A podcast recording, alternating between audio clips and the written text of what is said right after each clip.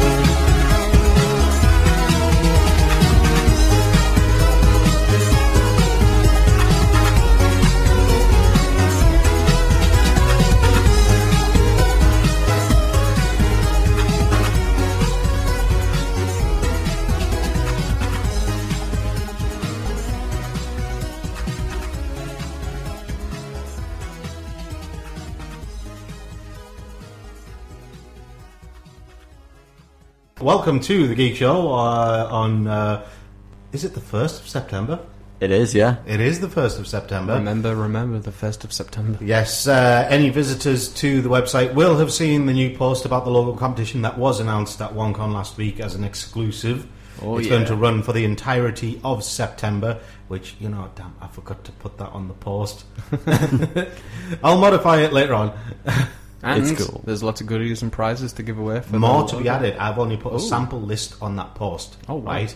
The sample. It's already good already. Uh, what's uh, all of the prizes that are on that post? The Brook money, uh, the Soul King money box, and the uh, figures and everything like that. That's only a selection of what will uh, of the final prize package for the winner. Wow, even more for the person Yes. who wins it. Well, we do Yes, love to give back to our fans. Um, well, there's a few. Uh, there's a few who ha- who have yet to donate their prizes. I'm picking up another bunch of uh, prizes on Tuesday Oh, to add to it. So yes, there will be more added to it. So watch that post for updates. Mm-hmm. But yeah, the whole point of the competition is simple: design us a new logo. Yep. The rules are very straightforward. Must include the Geek Show TM. Yep. You know, must include uh, and the rest of the rules that are on there. I can't remember them all. Anyway, we're joined today by Mr. Dave Hodgson from OneCon. Hello, again. How are you doing, Dave? Not bad today, not bad. Not bad. Yep, everything's done with the con, can just chill for a bit. Except for all the plans and everything for next year. No rest for the wicked. Never. yeah. How are you anyway, Chris? I'm doing good, thank you. How are I you two hear guys? You're, I hear you're aching. I am hurting. I got threw around like a rag doll yesterday. Training to be Batman is pretty tough. It's taking its toll. Sorry. Training to be Batman is pretty tough. Training to be Batman. Yeah, man. Why are you training to be Batman? Well, I'm not really, but like you know, it sounded better than just saying I'm learning Brazilian jiu-jitsu You're learning and Thai boxing. So yeah, Sorry, I just can't get over the words uh, Chris McGuinness and Brazilian. mm, well, well, leave, leave it to everyone's imagination. Sorry, did I just lower the tone? Uh, no, you outdid me for a change. Well done. I take that as a compliment. Oh, it's a big compliment. Yeah, today um, is going to be a slightly odd show. It's not going to be the usual type of show because we've got so many reviews to get I through. know it's crazy. It's it's ridiculous. I mean, there's a major release day for games on Friday. Yep. Um, I think it was eight big titles that came out on Friday, and we've got a whole bunch of them to review. So look forward to that. We do have reviews of uh, Lost Planet Three, One Yeah. Piece Pirate Warriors Two, Rayman Legends, Splinter Cell Blacklist, which we were supposed to review the Rayman week game? before. Yeah, Wow. Uh, we were supposed to review Splinter Cell Blacklist the week before, but we didn't get it off Ubisoft in time. I see. Um, what else? Killer Okay. is Dead. Oh. Mm-hmm. Etrian Odyssey 4 from NIS America. Look forward to that one. That one's a good game. Um, so, yes, we've got all sorts, and all the anime reviews and movie reviews and Definitely. all sorts. Um, but yeah, starting off, as always, with the news. Mm-hmm. And uh, our lead story is Growing Brains. well, you Not know, that our lead story is actually Growing Brains, but well, most of the general public could do with this. Yes, um, scientists at the Institute Institute of Molecular Biotechnology of the Austrian Academy of Science have successfully created cerebral organoids, little balls of brain, just a few millimeters in size, that have actu- that actually have the same distinct defi- uh, defined sections that a real developing brain would have, Oh. and managed to create them all in a test tube. So yeah, you know that that movie, Steve. Martin? Robots with brains. No, you know the Steve Martin movie, The Man with Two Brains? Mm-hmm. Might not be a myth for much longer. It'll be like that Doctor Who guys where they walk around with it in their hands.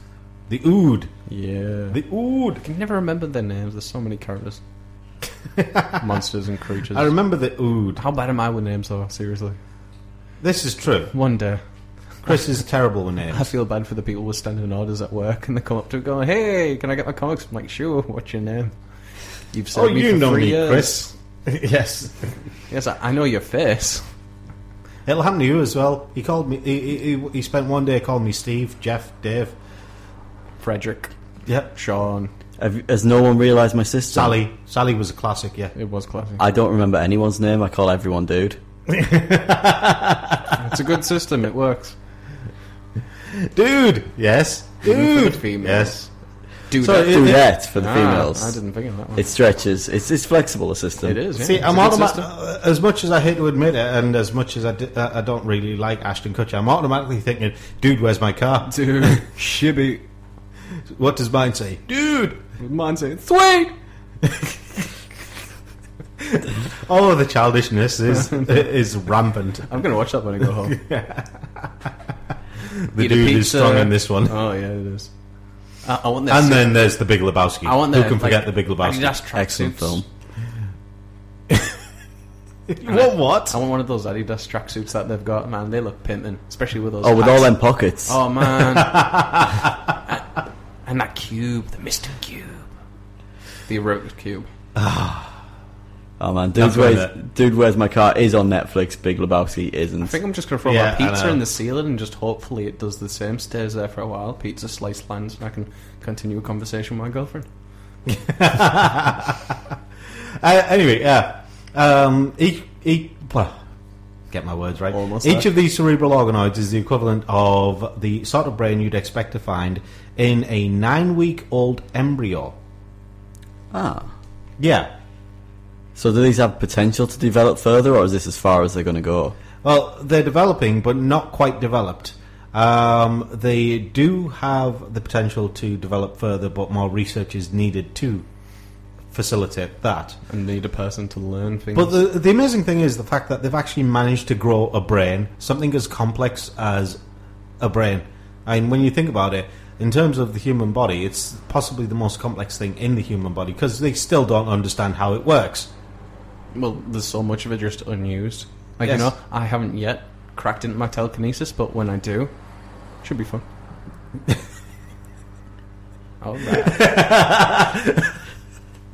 Hang on, were you tr- were you just trying to do the whole, uh, you know, this uh, was it scanners or trances where they do that to blow up someone's brain? Actually, yeah, I think he was doing Professor Xavier. Yeah, just trying a bit of telepathy. X Men You just First Class. to- you- No one can know I'm using my powers till I put my two fingers on my head. Yes. now look intensely. Just for people who are listening, use your imagination. And now I'm controlling you. See, A very groovy mutation. Oh, I hate to say it, but a mate of mine used to have that express, exact same expression when he was constipated. I thought you were going to say pooping. No, constipated. I'm going to do that sometime. Uh, What are you doing? Well, I'm not trying to read your mind. I'm constipated. Yes. It's that statue of It the works for thing- pooping as well, because that's even more of an intense look, especially if you had a curry. I will move this can from one room to my hand. Need more fibre. Oh, yeah. That's false. Weetabix, leave the cupboard. No, it's bran flakes. That's what you need. but Weetabix tastes better with sugar. on. Anyway, moving on. Oh, yeah. Controlling humans. Now, do you guys remember uh, a couple of weeks ago we talked about uh, controlling a rat's tail Mm-hmm. with the power of your mind? Yes. Uh, the tail of a living rat, not a dead one. Has it moved to its feet now? I know. They've actually managed to control another human being using the si- using a similar process. What sort of person would volunteer for this? I hope Yes. it pays well. Um, basically, it's re- researchers at the University of Washington trust the Americans to be looking at this. Um, they figured out how to send commands from one person's brain to control a different person's muscle movement. Uh, in technical terms, it's the world's first non-invasive human-to-human brain interface. So you can make someone poop without, you know, Eventually, yes. like I need to poop, but I'll clench. No, you won't. Eventually, Awkward moment on the bus for you. Eventually, yes.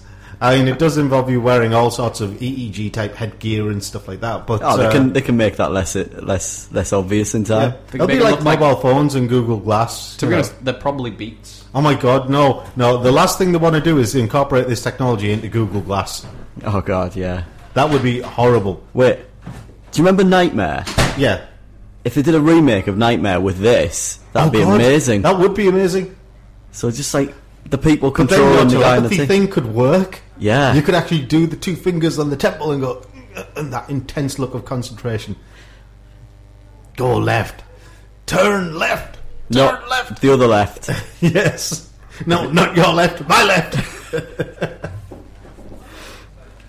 oh, it'd just be awful though. Knightmare would turn into carnage. it already was. Yeah, I know, but it was a kids' game show. I was surprised when they revived that for the Geek Week. That was pretty good actually. Really? For some somehow the the was his name Treguard or something the the presenter. Yeah. He he remained constant. He seems exactly as he was in the old one. Yeah. He was. He's a classic though. Yeah. Um, but yeah, uh, computational neuroscientist Rajesh Rao sat wearing an an electroencephalog- encephalography cap, which measures the brain's electrical activity. Dr. Rao watched a simple computer game, firing a cannon at a target. At the right moment, Dr. Rao imagined moving his right hand to hit the fire button, being sure not to actually move his hand. Across the campus, Dr. Rao's colleague, Professor And- uh, Andrea Stocco, wore a cap holding a transcranial magnetic stimulation coil, which sits on the scalp and stimulates muscle control regions of the brain with a magnetic impulse. He wore noise blocking earplugs and faced away from the video screen. Signals sent from Dr. Rao's cap travelled through the internet and triggered Dr. Stocco's cap. Dr. Stocco's cap, sorry. The result, Dr. Stocco's finger hit the fire button on Dr. Rao's command. That's not a good example to use, especially when we have so many uh, potential missiles flying about in the Middle East these days. We need a magneto. No, we don't. We That's do. the last thing we need. Doctor Manhattan. Yeah. No, we don't. We don't need a, a floating guy with his blue penis out everywhere. Hello, Rob. Uh, You walked in just at that comment. hello. Just to recap, blue penis. no! Enough. Naughty Chris, go stand in the corner. Who watches The Watchmen? Perverts. Right, anyway, moving on, just like graphene. Right, uh, this one's uh, anyone who's interested in metallurgy or construction or something like that. Um, basically, they found a way to make normal metals like copper and stuff like that 500 times stronger Ooh. by just adding nanolayers of graphene. They'll basically layer it up and layer it up and layer it up until it's like you got your normal copper wire, but it's 500 times stronger than a normal copper wire. So, you know, uh, you know when you have the. Uh, have you seen Hard Boiled? The Is that Hard Boiled? It's uh, the Chow Yun Fat movie. Uh, it's an early John Woo movie when he was still actually a good director over in uh, Hong Kong. And there's a scene where he jumps out of this hospital window and he's using the electrical cables to kind of brace his fall at the end of the movie. Mm-hmm. Now, by rights, those cables should have basically snapped because they wouldn't have been able to hold the weight. If he'd been using this, those cables would have been fine. Oh. Theoretically, that stunt is now possible. yes. Which I'm happy about. I'm sorry, Rob, but that's the most boring example for science I think I've ever heard. Ah, Yeah, I liked it. that stunt, not real. It's really it's not a real. Stunt. In our imagination, I'm not. real. A, yeah. Exactly. Where's your imagination? That's an eyebrow. Actually, Sorry. I thought that was telekinesis. yes. He's trying to persuade Did- to you that did- it's real. Didn't your parents have that talk? Eyebrows are not imagination. No. Okay. Okay. Fair enough. Oh, I could. I, I could have actually. Uh, no, I'm not going to. Uh, It's groovy. yeah. Um, but yeah, it's uh, it's a big, big leap forward in material science. Um, right. It does. I mean, they can make a nickel 180 times stronger using this method. Don't drop And- it from a high height. Well, the thing is, it's just a matter of upscaling this so they can actually make it cover- commercially viable. And graphene is just carbon. Yeah. carbon is all over the place. You know, and if they can actually get this to um, to the point where they can manu- do this easily, it's. I'll tell you what, it'll improve all sorts of things, especially interstellar travel, especially space travel. Satellites will become much more hard wearing and durable, so they will last longer in space. And that lunar base we've been talking about, All we need to now do is work and warp. yeah, that lunar base might actually be possible and might actually turn into a actual lunar town instead of a lunar base. Oh, so once we eventually have to evacuate the Earth because all the people have destroyed it, uh, it should be fun. Yes. What will we name it? The Ark? Hey, the app would have been stronger if it was built out this stuff. I can imagine. 40 days? No, I can handle 40 years.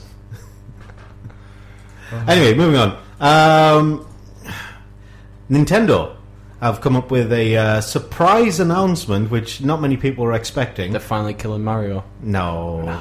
You know the 3DS? You mentioned this earlier, you're paying for a dimension you don't even use with Yeah. the 3DS. Nintendo seem to have taken all of that feedback to heart and have come out with the 2DS. Why couldn't they made this first? Yeah. It's basically a 3DS without the th- without the 3D. The budget, because everyone hates the 3DS Yeah. mode, because it hurts your eyes, makes you want to vomit. And Uh, it's for kids. They've removed the hinge from it so kids Yeah. don't pull it in half. Exactly. And its uh, marketing is totally marketed towards kids. It's for kids. Yeah. So calm down, internet. Calm down. Calm down, nice boys. Stop calling everybody nasty words. Also, it's got a nice angle on it. You could use it for a door wedge. That's a good point. Um, yeah, I, I'm not too sure about this though. I I can understand the reasoning behind it, but I don't know. I, I mean, it's going to cost about 109 pounds, Yeah. which is a lot cheaper than than a brand new 3DS. I'll admit. Do you think this will replace the 3DS? Do you think this will be more popular than the 3DS? Unless they manage to improve the 3DS mode, then no, not really. I, I think this. I think this will blow it right out of the park. Uh, The 3DS just be no more, and there'll just be forever Nintendo 2DS. The 3DS games. What's a 3DS game? It's 2D. But then it begs the question: Why bother getting rid of the DS in the first place? Well, the hardware is much better on the 3DS. Yeah, like, true. I mean, like, forget the like the 3D. Look at him waving his 3DS around. Sorry, I was just playing Fire Emblem while you were putting the intros, so I'll you know. mine at home. Dimensionally curious. it's the bi-curious of video game formats. Well, I've, Even- I've even only got not- one working eye, so this has always been a 2DS to me. He's got you there, Rob. Yeah, my dad can't see 3D either. Off air. yeah, okay. It's the radio, don't just give me a cocked glance. No, I was just uh, that caught me off guard. That's why I was like, "What? What was that again? Holding your head at a cocked angle. A jaunty, ang- a jaunty angle. I thought you were saying he was. Never mind. I'm Uh, not even going to get into just- it. No, just gonna don't, leave- I'm gonna don't. leave We it. know what we know what your mind's like. Use Just your leave it. imagination. Yes. Oh, as in he robbed Casey's eyebrows. yeah. Our eyebrows. The powers are endless. If Anyway. you say that though, people with really big eyebrows now become really imaginative. I think just Well, if you look what like, about people with monobrows? exactly the most imaginative people in the world. So Ed, Ed and Eddie.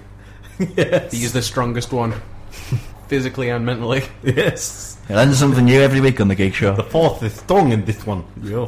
Next news story. Um, give me a second. I just going to run down some of the changes that they've made to the 2DS. They've got rid of the uh, audio outputs. Nobody really Go on. cares.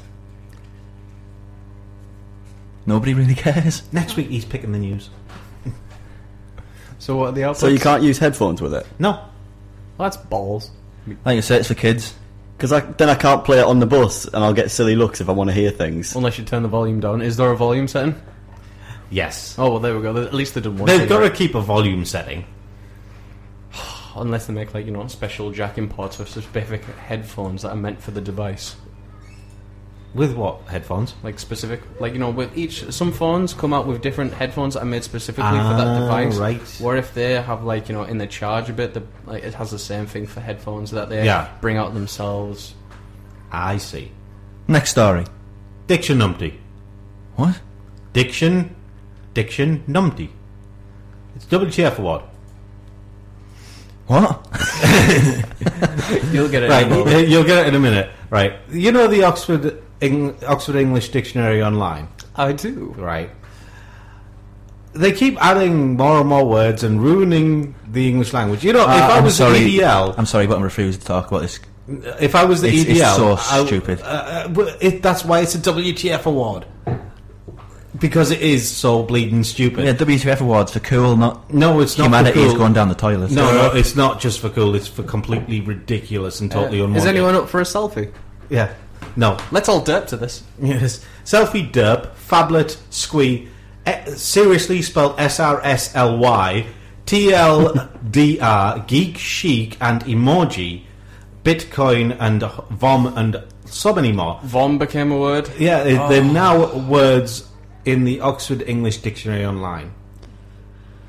I w we didn't even know what phablet was. We had to Yeah, look, we had to look had that to one up. Google it before the show because we'd never heard it. Half the ones you said just there is Dolan now writing the dictionary. yeah. Um, Who's possibly. Dolan? Uh, it's a series of comics online. It's 4chan, but it's like a badly drawn Donald Duck. Oh, the dead rapey film. Yeah. Yeah, I read like a panel. I didn't like it. It's it, it's ridiculous. I mean, that SR, SRSLY. How much more effort does it take to put the vowels is, in is there? this like the new dictionary of texting?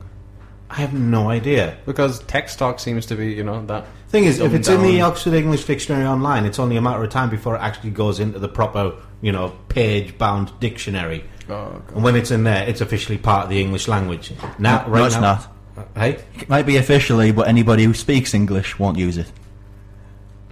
You're assuming that people still speak English. 14 year old girls and 15 year old boys do not speak English. Also, if you are that age, sorry. but you know what? I don't I'm, apologise. I'm, I'm swinging broad generalisations here. You know, it was a question I was getting asked at OneCon last week. Uh, everyone kept saying, kept saying to me, "Oh, you don't sound like you're from around here." Racists. Yeah, well, I just my reply was just that's because I've got an education. oh god. I know. Next news story. Oh, I love that. That was great. It's like you know, You don't look like you're from around here. you, you, don't, you don't sound like you're from around here. anyway, WTF award Oh, number two, gosh, that was beautiful. poo printer.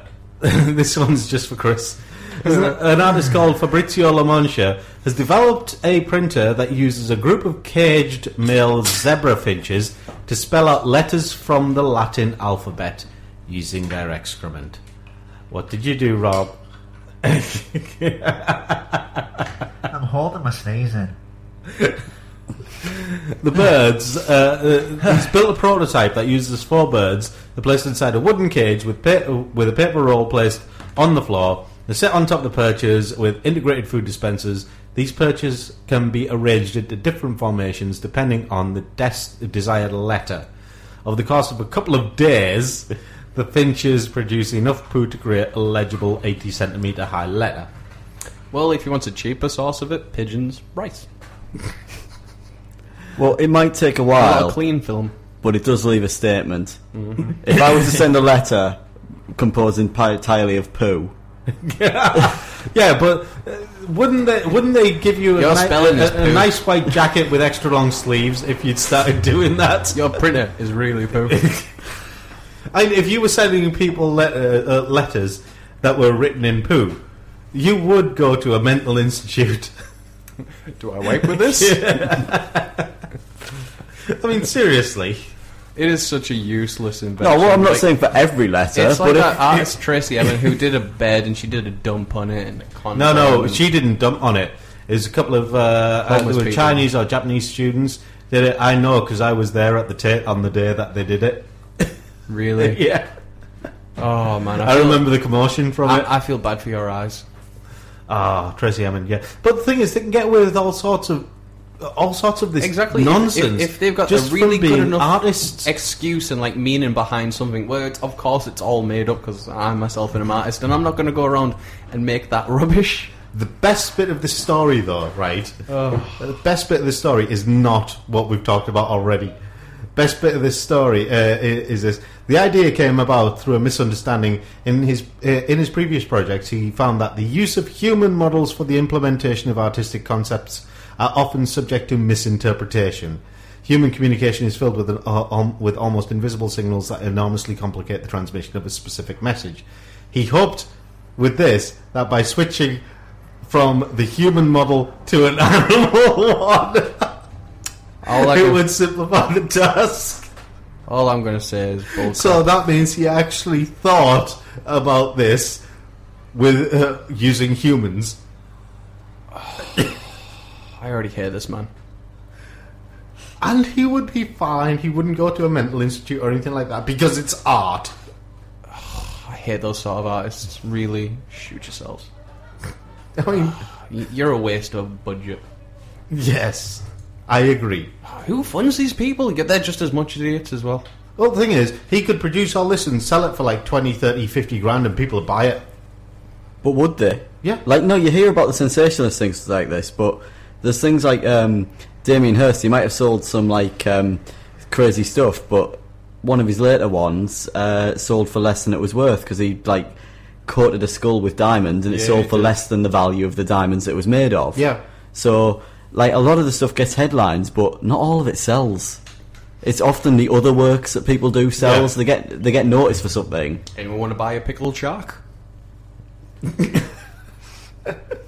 it's happened. yeah, this is true. Someone did buy the formaldehyde jar. Half a donkey, you can see the insides. It's also pickled.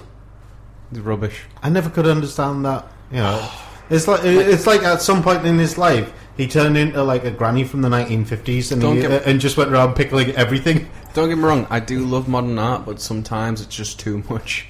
Hi, this is Harrison Cricks with Vulpin Props, and you are listening to The Geek Show. Going to be talking to Dave for a bit about uh, his thoughts on this year's OneCon as first-time con organizer and as the uh, captain of the ship, so to speak. How did it all go, Dave? I pretended to be responsible for two days, and people believed me somehow. it went really well, actually. We've had glowing reviews, like uh, from the attendees, from the guests, from the artists. We've had tons of uh, really nice feedback from everyone, and I'm not in debt, so every a success in every way, as far as I'm concerned. Fantastic. Congratulations on not being in debt. Yeah. So, uh, what were the high points of the weekend for you, Um, aside from not being in debt? like, aside from not being in debt and nothing being on fire, Yeah. they're, they're, they're two high points for me. But um, the uh, there was some really good entries in the, uh, the the masquerade. There was some really good people entering that.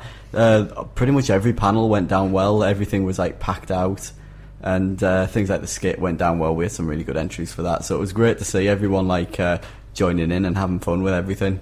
Fantastic. What were the highs and lows? Yeah, what were the lows? don't think anything went drastically wrong. Like um, we had it all like set ready on the day. Everything was ready to go. There was no like issues with organisation, and the uh, the the venue staff were really accommodating. Did everything we needed at any time. So like I didn't really have any low points really. Like uh, I Uh, had one. what's that? They didn't tell me that we had free tea. I paid for a cup of tea. Oh man. You still, everything. go, you still go down I'm about that. I'm bitter. I wanted my free tea. He's been bitter about that all week. I was sending gophers round to give people tea all the all weekend. I went to the counter. I went, "Can I have a cup of tea?" My badge was plainly up here, and I didn't get a tea. Shame on them. You are so white and British, Chris. oh my word! Oh, the artists were loving the free tea though. They were loving that. Yeah, Harry was as well. Yes, rub it in more. There was uh, free waters in all, all the rooms, you know, as well. But it's not tea. My Earl Grey. Uh, nothing. No, no free tea. No, that milky, sugary goodness. I think you got problems, Chris. I do. I love tea. you know, next time I go, I'll forgive them if they've thrown a biscuit. We'll Hiya, see. Mikachi gave us cupcakes. But you, you know, but it's not a cup of tea. Oh, were they all some cupcakes with like Avengers stuff on Yes, yes, they were. Aven- I, uh, I got a Super Mario one. I bel- Was it Super Mario? Yeah, the little mushroom one. They were awesome though. They were- Yeah. Have you had too much sugar today? I want cake. yeah, you have. now he's remembering the cakes, and he's got a grin on his face. He's had too much sugar. Yeah. Mm. I always try to steal a bit of the rainbow fudge that she does. It's really nice. That stuff. Oh. that's like that. That, that that's like So just good. Just Never serve that to my nephew. Never give him Yeah, it is anything pure like that. sugar. Don't let me give a review in public. yes. Don't let you out in public after you've had some of that. Oh god, you were quite surprised. Great. A little bit of that, and he was bouncing off the walls. Well, I do have ADHD. I know. Yeah, just uh, just in case you forgot, I didn't forget. I do like sugar. sugar likes me. Hang on, did I make a mistake in giving you that Lucas Lucozade? Well, let's see if there's any sugar. It's Lucas Lucozade. Point six grams. That is a lot of sugar. Oh, hello. mm. Energy. So OneCon. Yes.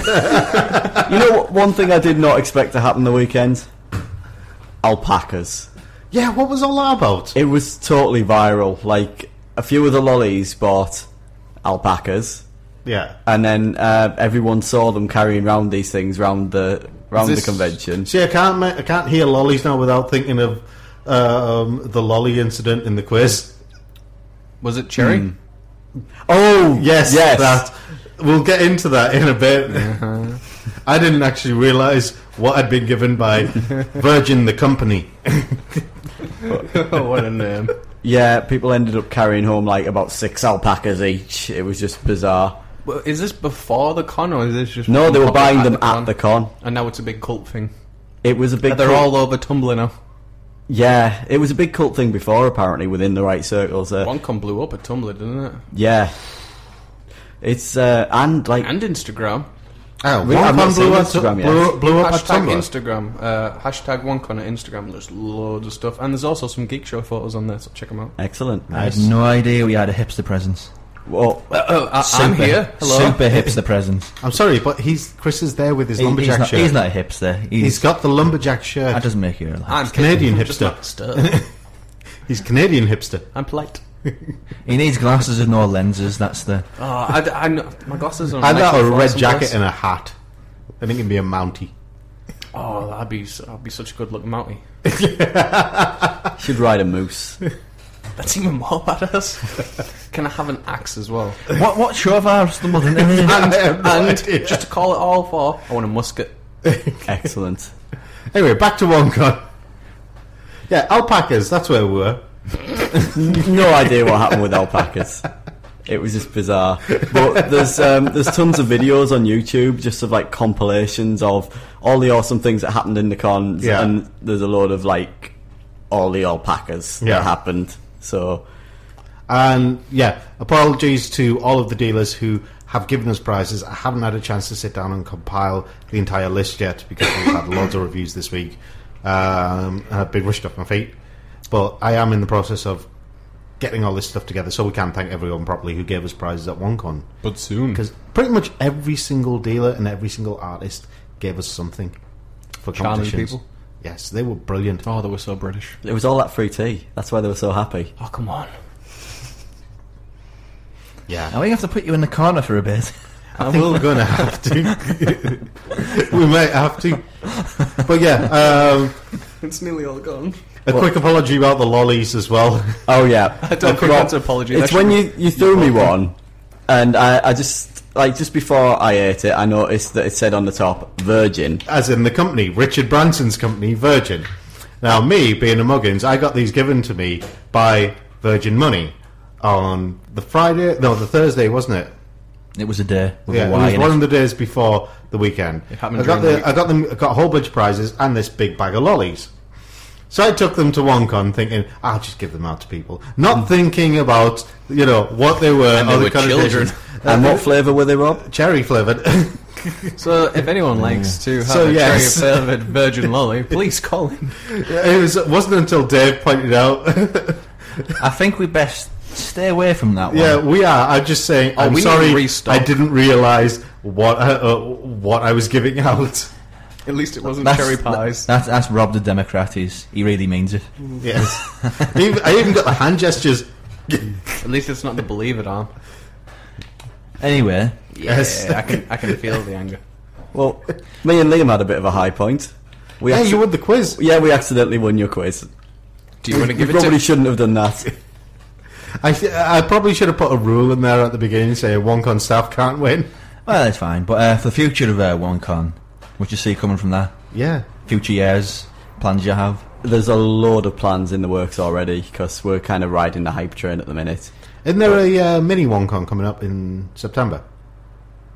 Or something like that, like uh, some kind of meetup or something. Oh, there's been a meet uh, this week. Oh, right. Yeah, uh, Friday, Saturday. A lot of the attendees just arranged their own meet and uh, Ah. met up, and we uh, we saw a few of them on Saturday and had some chats with them. But um, uh, we are going to be invite uh, announcing a, another event very soon, but I can't say that until everything's confirmed. Okay. And um, we'll uh, we will be having a table at uh, Chibi Sunny, and that's on the 22nd of September. That was it. Chibi Sunny's on the 22nd, isn't it? Yep, that's the one you might have been. Yeah, thinking of. that's what I was thinking of. Sorry, I got confused. Hang on, that's Little Sunny. Yeah. That's the most Yorkshire sounding convention I think I've ever heard of. Is the mascot a Yorkshire pudding? No. no. the mascot's Kimmy, the most Geordie girl in the world. Oh, it's Geordie, that doesn't make sense. That's weird name. And Kimmy was the one who's dressed up as Sunny, isn't she? Yeah. Yeah. Have you spoke to her? Yeah, uh, yes, I've spoken to her. That name's got Yorkshire all over it, though. it, it, it really does. She's Lovely brilliant. lass, mad as a hatter. Yeah. Who? We do live our North East conventions, though. Yes, we do. We do. Keep him loyal. Yeah, Yeah. yeah. Chris, how was your first convention? It was uh, quite culture shock at first, but then it- it slowly sank in, and uh, there were a lot of nice, fun people there, and you know, obviously the, the strange as well that came with it. The Strange. The strange. You went dressed as Spider Man. yes, I know. Ghetto Spider Man. Hey, get no Spider Man. Get off fabulous. What's up? Yeah, I got lots of comments on my hair. You know, it was a great day. Yeah, not my costume, but my hair. That's just that's superficial, that Chris. That's really superficial. I know. I Other know. people liked my hair. They didn't, they didn't like my costume. Like my hair. Today it's. it's always a good day when someone says your hair looks nice. Oh, it always is. Oh, there's two of them now. Oh God! Thanks, I, guys. do you know? I so want to give. Uh, I, I so really want wish to give I you two it a today. T-shirt now that just says "I'm a Dapper Dan man." A what? Oh, Chris, poor. I don't know who Dapper Dan is. Oh, brother, where art thou? It's a Coen Brothers movie. It's great. It I is haven't had a chance fantastic. to see. it. I'll have to watch it. Oh, it's it's a brilliant movie. With that being that, Yes. that's highly successful. Yeah, OneCon. But yeah, um, we're looking forward to next year already. Yeah, it should be good. Uh, I know there's uh, there's a ton of people who've came out of the woodwork now who've said well, that they definitely want to support us for the second year. Yeah. Because obviously, like the thing is with the first year cons, you don't know if it's going to work. So I can understand a lot of people hanging back until we had the first event and sort of establish things a bit. But uh, we should should find it a lot easier this year, just getting everything everything in place. we already had like uh, some, as I say, we had some great turnout for things like the masquerade and everything. The um, uh, one of our guests, Greg, he was taking pictures to send to the guys at Gearbox. Yeah. because one of the winners was a really good uh, Borderlands 2 costume. Which one was that one? Uh, they did the Psycho and uh, oh, I forgot. It was the guy with his shirt off. Yeah, we got a photo for. uh, have you seen the photos? I have no chance to I, look I through sent them. the email. Yeah, yeah, yeah sure. I'll have a look through them properly. pretty good. I like the uh, I like the Warhammer guy. Oh, he's brilliant. He did a few panels for us. Yeah. Uh, did you see him on the second day? I didn't. He was a ring wraith on the second day. Oh yes, I did because he came into the quiz as a ring wraith. Yeah. I wanted him to do the entire quiz as a ring wraith, but he wouldn't agree to it. I just wanted him to sit in the corner going, ah, you know. it would have been funny. I'm sorry, I don't even know what a ring wraith is. Nazgul. It's the Lord of the Rings. oh, yeah, yeah. Now I know. Yeah. The one who stabs Frodo See, in the first film. names. I have no idea. I'm currently making the Witch King's outfit as well. That's what. yeah, I know. Yeah, I know him as the You're Witch making King. that outfit. Yes, I'm making the outfit. All out of fun. I don't think there's a bigger definition of irony than than what just happened right here. Wah, wah, wah, wah. Hi, I'm Sam Killermann from Gamers Against Bigotry, sign our pledge and stand up against bigotry in games, and you are listening to The Geek Show. And now we're going to have a little bit of direction rather than mumbly, you know, nonsense hour. I like mumbly nonsense hour. Well, the previous section of the show was. Damn. Uh, first, though, uh, we're doing the movie reviews because we, we, like uh, Rob said before, we got so many reviews to catch up with, so we're pretty much dedicating half the show to it. first one, I'll I'll set the ball rolling. Is uh, for the House of Usher.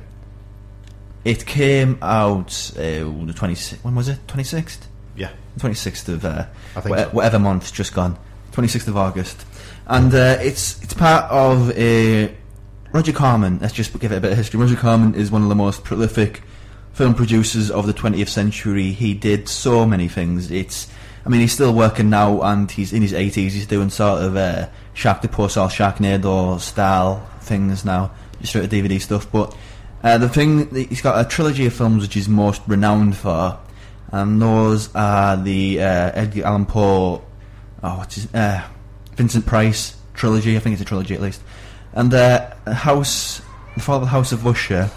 It, it's it's all business. It, it's like horror film, like a Hammer horror films. There's no bu- build up. It's just right into matters. It's right there.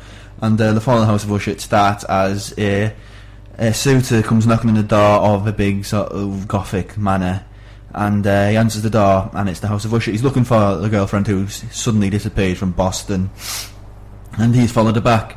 And the person he meets first is uh, Vincent Price, who is a very maudlin chap. He talks about how uh, the legacy of his family means everybody has to die or ever will die soon enough because there's so many problems written into the blood of the history of their family.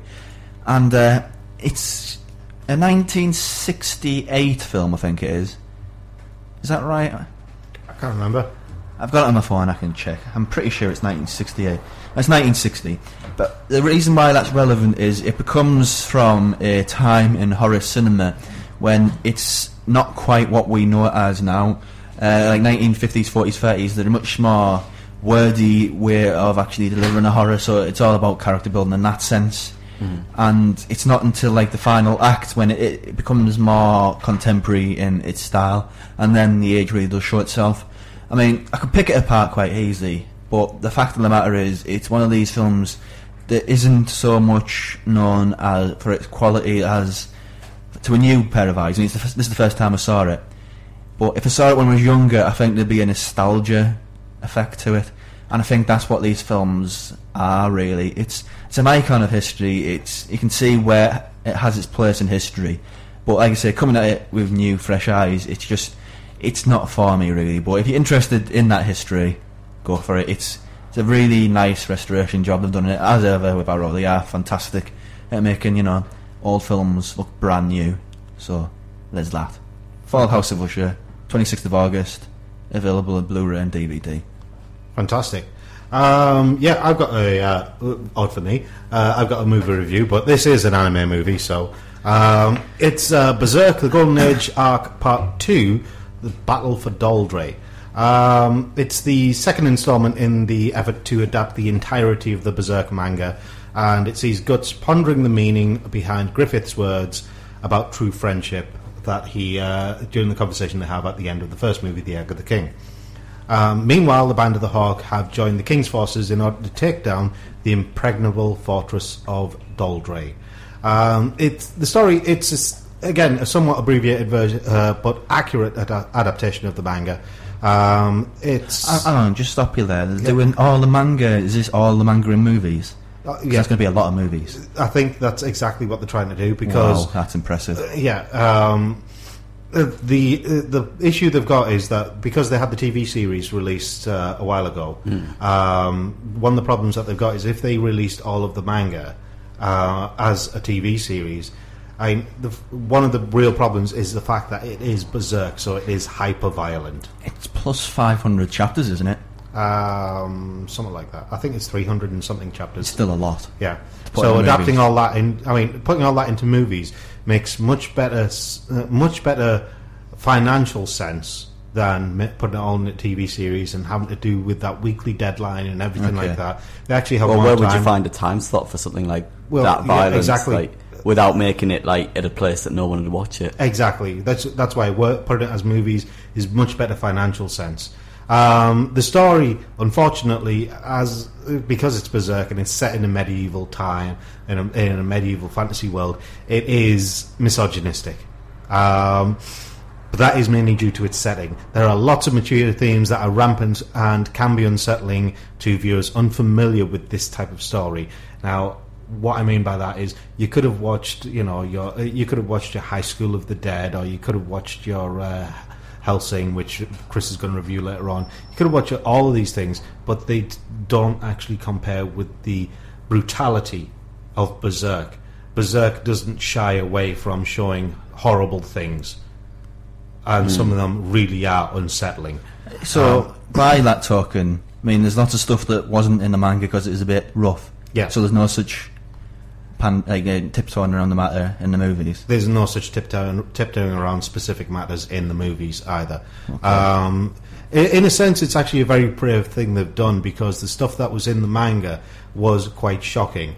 Um, it is definitely this is definitely uh, you know it, it it fills out the entire 18 rating. Yeah. Um, the plot does move along at a good pace, and it does follow the manga faithfully. Uh, the narrative follows a logical progression, which is one of the problems when you're adapting a series this big to a movie. You uh, run the risk of kind of breaking things apart, and then everything gets jumbled. Um, some of the more mature themes do pose some interesting ethical and philosophical questions of the viewer as well. Um, what would you do in this kind of situation? How far would you go for ambition? That sort of thing. It's Um, just it's not doing that thing where the no, these the are character's a blank canvas and you no, just these are these are integral parts of the story and integral parts of the characters themselves. Um, there's some good there's some good usage of medieval tactics and siege strategies. Uh, they add to the believability of the setting. Um, there is a short recap at the beginning of the movie um, about the events in the Egg, Egg of the King.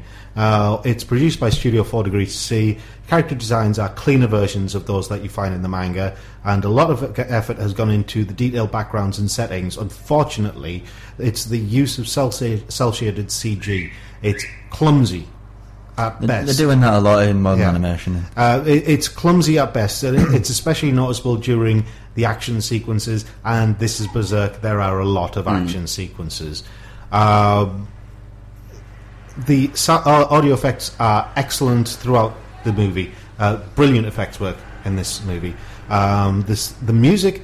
At times, it's uh, at times they've chosen tracks that are very much period pieces. You know, the kind of music you'd expect in a medieval setting. At other times, it's very subtle. It doesn't take away from the the dialogue or the action or the effects, and it, it, they use it in a really subtle and uh, subtle, but really, really good way. Um, the script is well thought out. It's a well thought out adaptation of the dialogue in the manga. I have to spe- be specific because I checked against the manga when I watched this movie to see what was actually said in the manga. So- as opposed to the movie. It's Very saucy language. Uh, there is saucy language in there, but what they've done, they've basically adapted it so that it can because the language that language that you use when you write a comic or a book or something like that isn't the same as language that's spoken.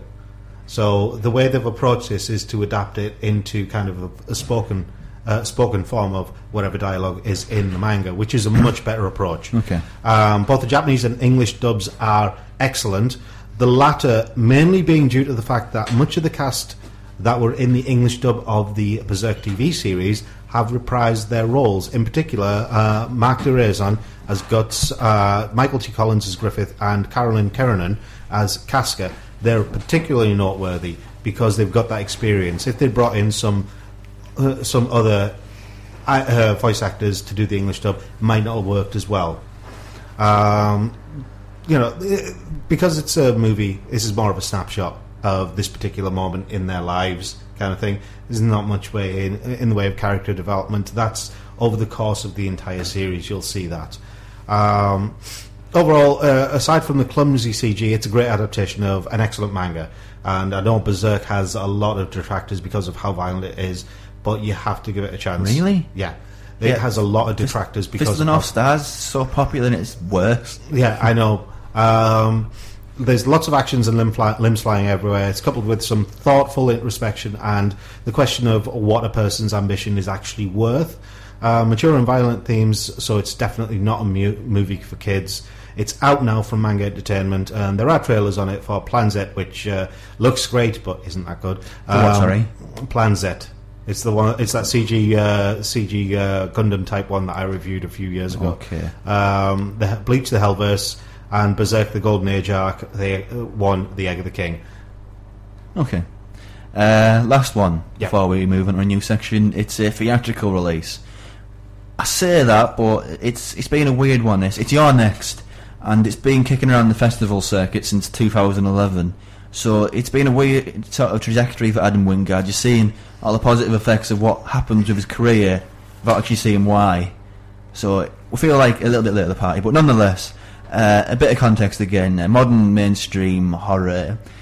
I mean, I think it's pretty much the same for everything. It's always you can only be one thing at a time, and right now, it's haunted house movies is all mainstream horror is.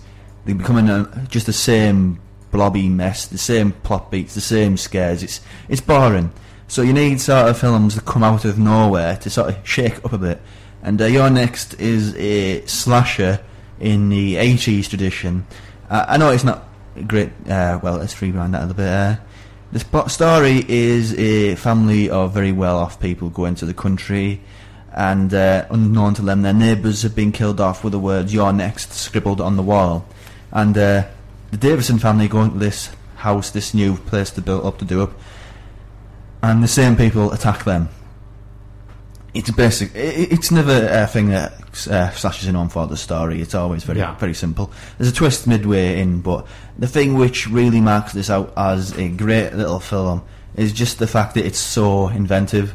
I it's not one of these films where uh, it's just these are some people we enjoy seeing them die. Let's see a graphic way in which they die. And don't get me wrong, it has that to it. It's got some great deaths which I don't want to spoil. You need to see these with fresh eyes. I like the way you, that you've got the grin on your face. Well, it's one of those films. It, it does that. Uh, but the thing is, it's just it takes that thing. We're not going to get killed off. We're going to react, and it includes some very oddball ways of doing that. The best way to describe it really is Home Alone meets any number of slashers That's just burgering on dicks. because uh, they, they set up these traps.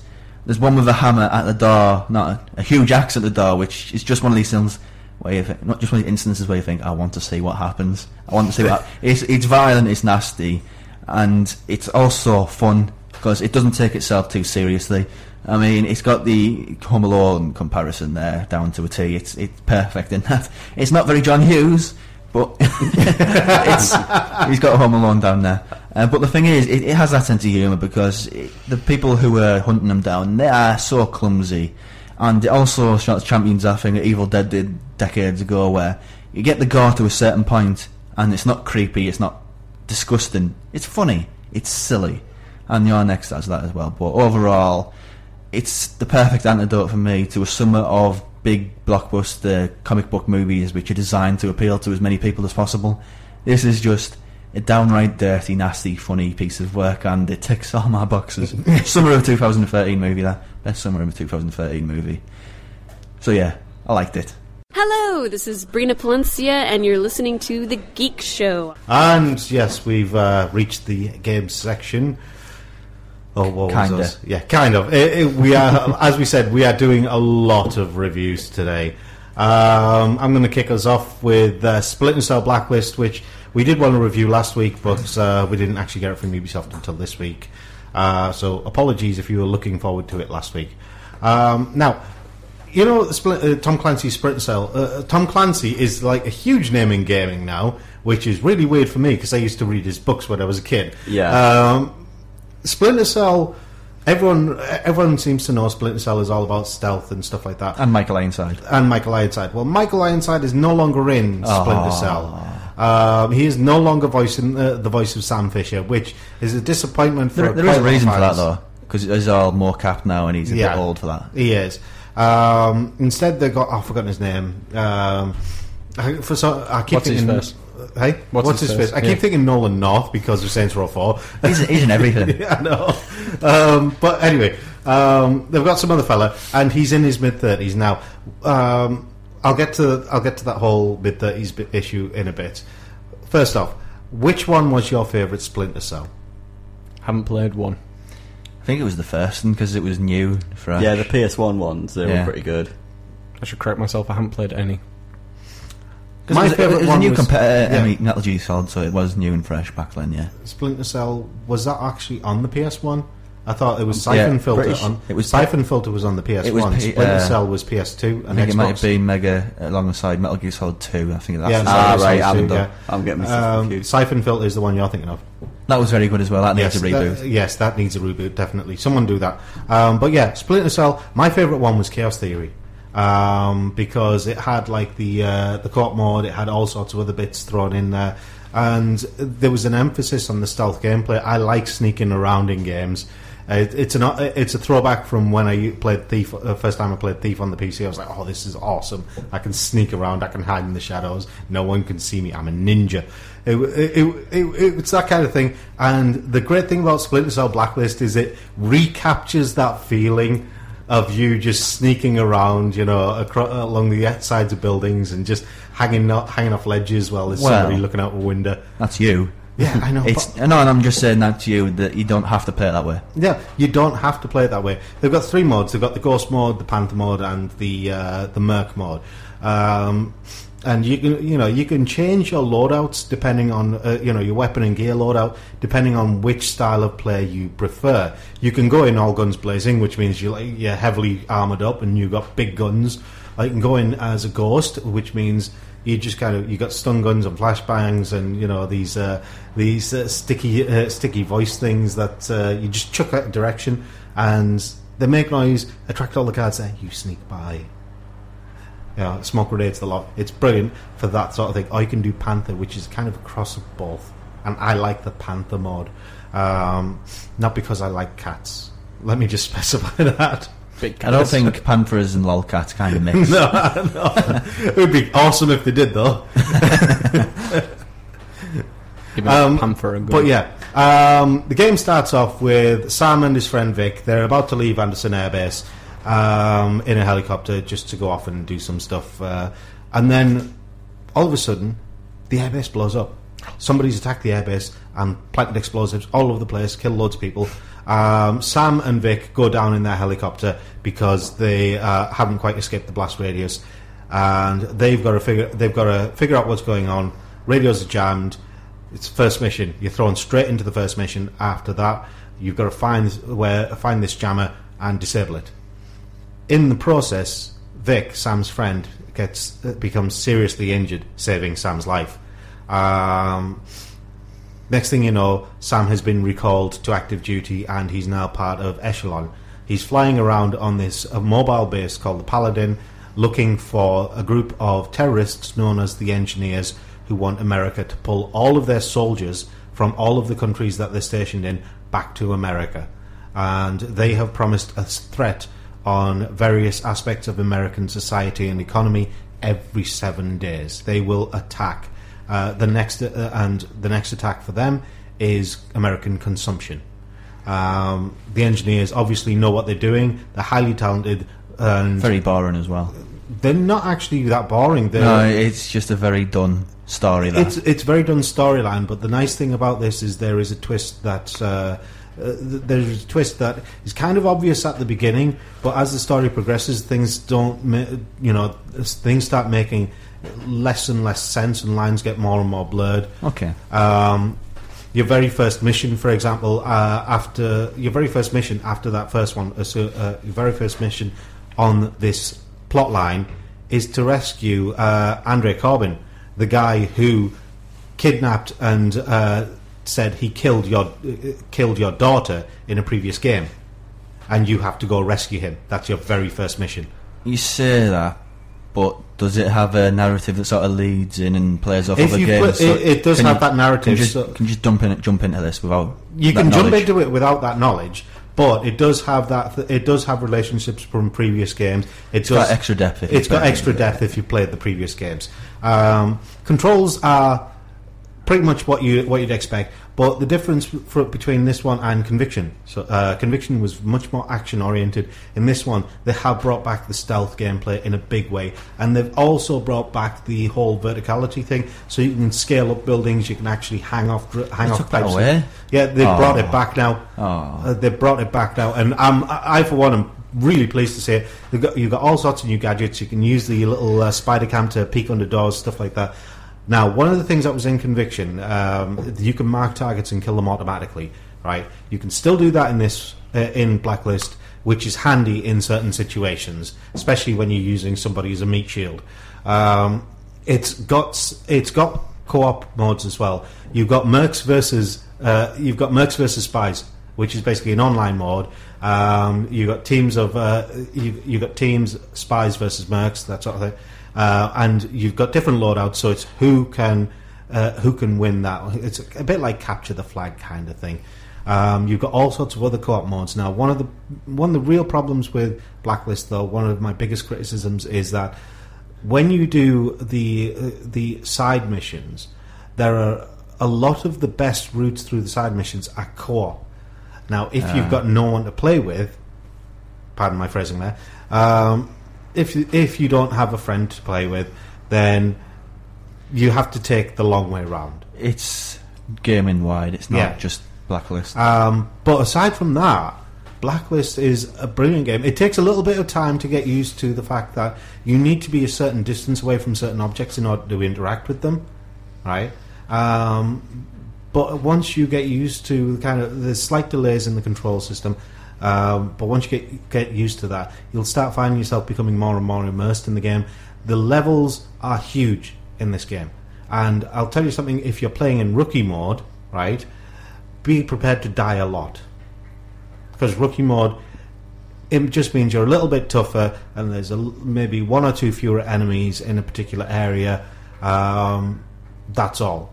You still have to use exactly the same skills and capabilities that you would use in any mode and you know perfectionist mode is hard anyway Splinter Cell Blacklist it's out now and I would recommend it playing it if you're a fan of the series or if you're a fan of stealth gaming Excellent. Uh, what next? We've got a big list to get through. Um, I was thinking you might want to do Lost Planet 3. Well, I was thinking Killer is dead. It's up to you. We can talk about that now, can't we? Yes, we can. The embargo's up. Yes. Okay. Well, Rob's played this as well, not to the extent that I have, but uh, it's the latest game from uh, Suda51. Giggity. Uh, gaming's greatest um, madcap guy. yes. Uh, There's a reason why I said giggity, you'll understand. The story, for what it's worth, is uh, you play Mondo Zappa, who's an executioner. There you go. That- that's that's the story, pretty much. and uh, you get sent on these different jobs, and there's a basic through line going through it, but it's it, it yeah, there's not really a story there. Uh, you have little individual stories here and there for the, each individual arc. Yeah. And uh, there is a, a face off which has some sort of seed there earlier on in the game, but generally what you'll take away from it is it's just bonkers. It's very mission based. It, it's very mission based. As in, it's mission one, mission two, mission three, Yeah. and then you complete one, you unlock uh, side missions, which is just going through the area what you did before and sort of getting rid of all the people who were left over. Yeah. Uh, it, the way it plays is uh, you have a sword in one arm and your other arm is a giant mechanical thing. You can have different forms. There's a drill, there's an ice gun, there's a machine gun, and later on, it's basically you get uh, the what was it called? Uh, the gun which try uh, Vash the Stampede shot the moon with. Yeah. basically. So that's pretty cool. Uh, but the gameplay, it, it's mi- mi- mixed around those two. You press, uh, I think it's circle to swing your sword, and there's various combos for that. Yeah. And it's, it- it's square to s- swing your sword. Oh, sorry, it's been a while. Actually, no. Uh, you were right. Circle. Yeah. But it's very simple. It's all about timing, and it's it's simple like that. It's very it's very easy to play, hard to master. Do you know what it reminded me a little bit of the way the way that you know all the hacking and stuff like that. Yeah. Uh, When you press the R one button and you go in kind of that overdrive mode, it reminded Well, me a little bit of Revengeance. When you say overdrive mode, it's when you soften somebody up enough. You press R1 and square, and you will chop them in half Yeah. with one blow. It reminded me a bit of Revengeance in that Yeah. respect. Uh, but again, it's a surreal thing. It's it's hard to define. I mean, there's there's uh, secondary missions which you have to woo people by staring at bits, and you stare at bits with gigolo vision. Yes. uh, I'm interested. Right. Yes, it's ki- it's the thing. It's kind of got the most bad press. It's Yeah. it's kind of gross, but it's in that way which is very very anime. I mean, if you you listen to this show, you know anime. This game is pretty much labelled for you. It, it, it is. I have to agree. The Doesn't- Gigolo Vision. Doesn't one of the special editions come with the Gigolo mode glasses? I wouldn't be surprised. Yes. Um, the Gigolo mode glasses. Basically, what the if you get the if you got the Gigolo mode glasses, uh, they do this uh, animation where it's supposed to look really cool of Mondo putting the glasses on. You know, it does it from like three camera angles. You know, Yeah. and then it cuts to the conversation. And what you could do when the when the uh, target of your affections looks away from your face, you can pan down their body with your X-ray specs, and you fill up your guts meter, which is basically a cutaway of your brain, until it gets to the point where you can offer them a gift. Right now, you buy these gifts from the shop, um, and yeah, you present them in uh, with a flourish in a giant box for something like plain chewing gum. Um, You give them chewing gum. yeah, I Is this got away like with a giving chewing gum. game? Yeah, it is. There's an element of that. Totally It- lost interest now. No, it, it's a really weird element. You that- need to do All them I to heard was unlock the Gigolo sort of, Vision, and I was just like, "Yay, Gigolo You need to Vision. do it to unlock the secondary arms. Yeah. The robot arms. So you check them out, and then you present them with a gift, and, And you have to do it like three times, in which it Yeah. gets more gross, more uh, loose. basically, the first time, uh, the first time you complete it, you know, um, what was it like a kiss sort of thing, isn't it? I can't remember. But uh, th- there's also there's two. There's a Japanese woman and a strong-headed American woman, and the third one is The uh, nurse. It's a nurse who just appears in certain places around the levels, and you've got to do like challenge rooms, Yeah. which is super unforgiving. Oh God, yes. But Uh, uh, generally, though, just wrapping it up, it's uh, the gameplay mechanics. I mean, Suda 51's never been known for its gameplay. He's, he's always had a very Yeah. old-fashioned way of doing things. But again, it's the style of the thing. You know whether you're going to like this. You know if you played previous Suda 51s, get rid of the Lollipop Chainsaw because that really doesn't fit into his Yeah. his weird world vision. But if you like enjoyed games like Killer Seven, did you do Mad Killer? Seven, Killer Shadows of the Damned. If you like that sort of stuff, Yeah. this is well in your wheelhouse. But if it's not, stay well away. And I think that's kind of I- what got it bad press, like all these five star reviews, which it does not deserve. Oh, it's better than that. I, I have to agree with you on that one. Um, if you are into anime, um, you'll probably get a lot of the humor that's in this. It's got the Gintoki uh, voice actor in the most inappropriate mankini, Yeah. living on the castle on the dark side of the moon. Yes. So that statement alone, you should know. yeah. Um, but yeah, it's. I mean, I quite enjoyed the game. I, enjoyable, I- yeah. It's an enjoy for me. It was an enjoyable game, but I liked the tongue-in-cheek know. oh yeah, that's another thing. It has fourth wall breaking. Yeah. It's like uh, this this elevator is really tall. So you sure the gamers are going to like this? So, ah, look and wait. It's a little bit of a break before the boss.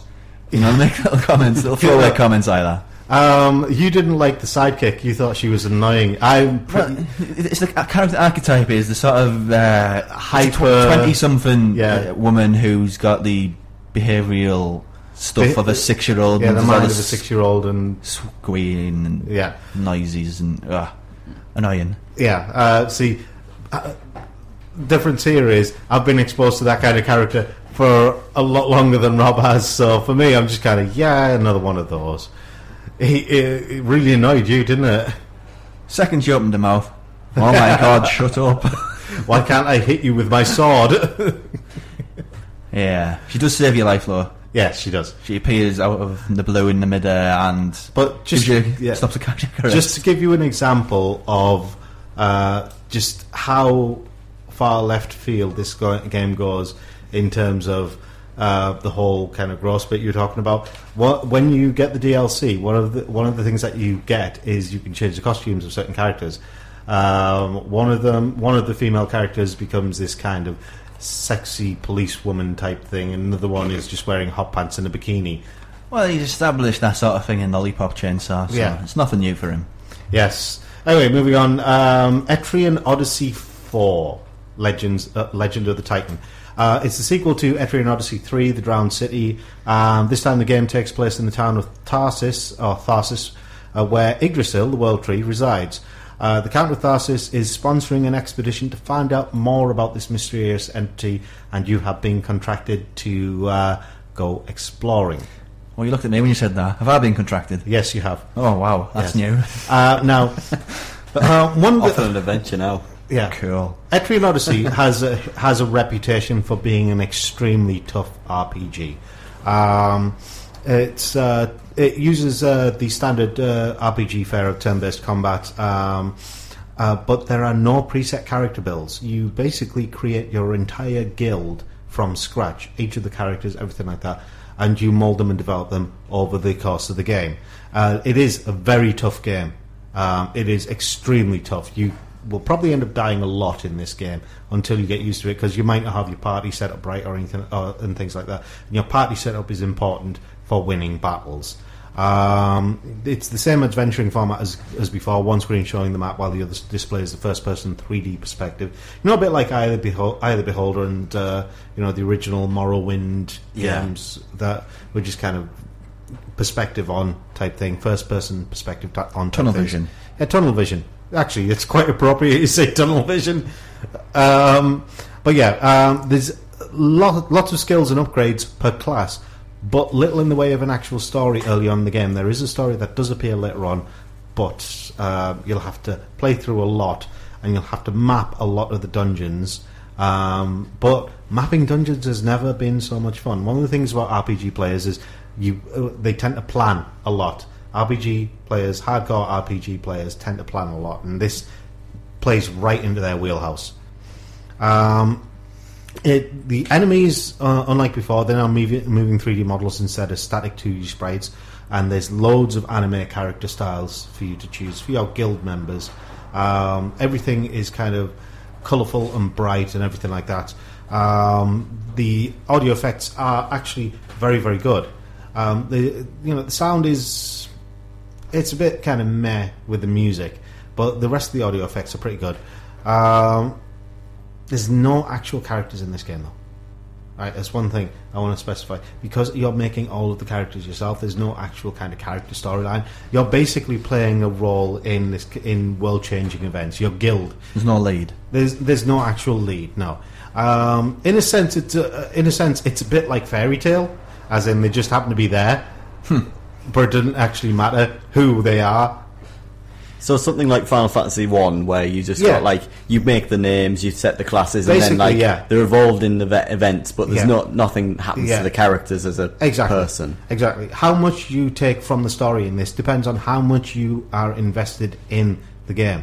You know, if you are really into the game, then you'll take a lot away from it. But if it's a kind of game that doesn't really appeal to you, there's not much you're going to get out of it.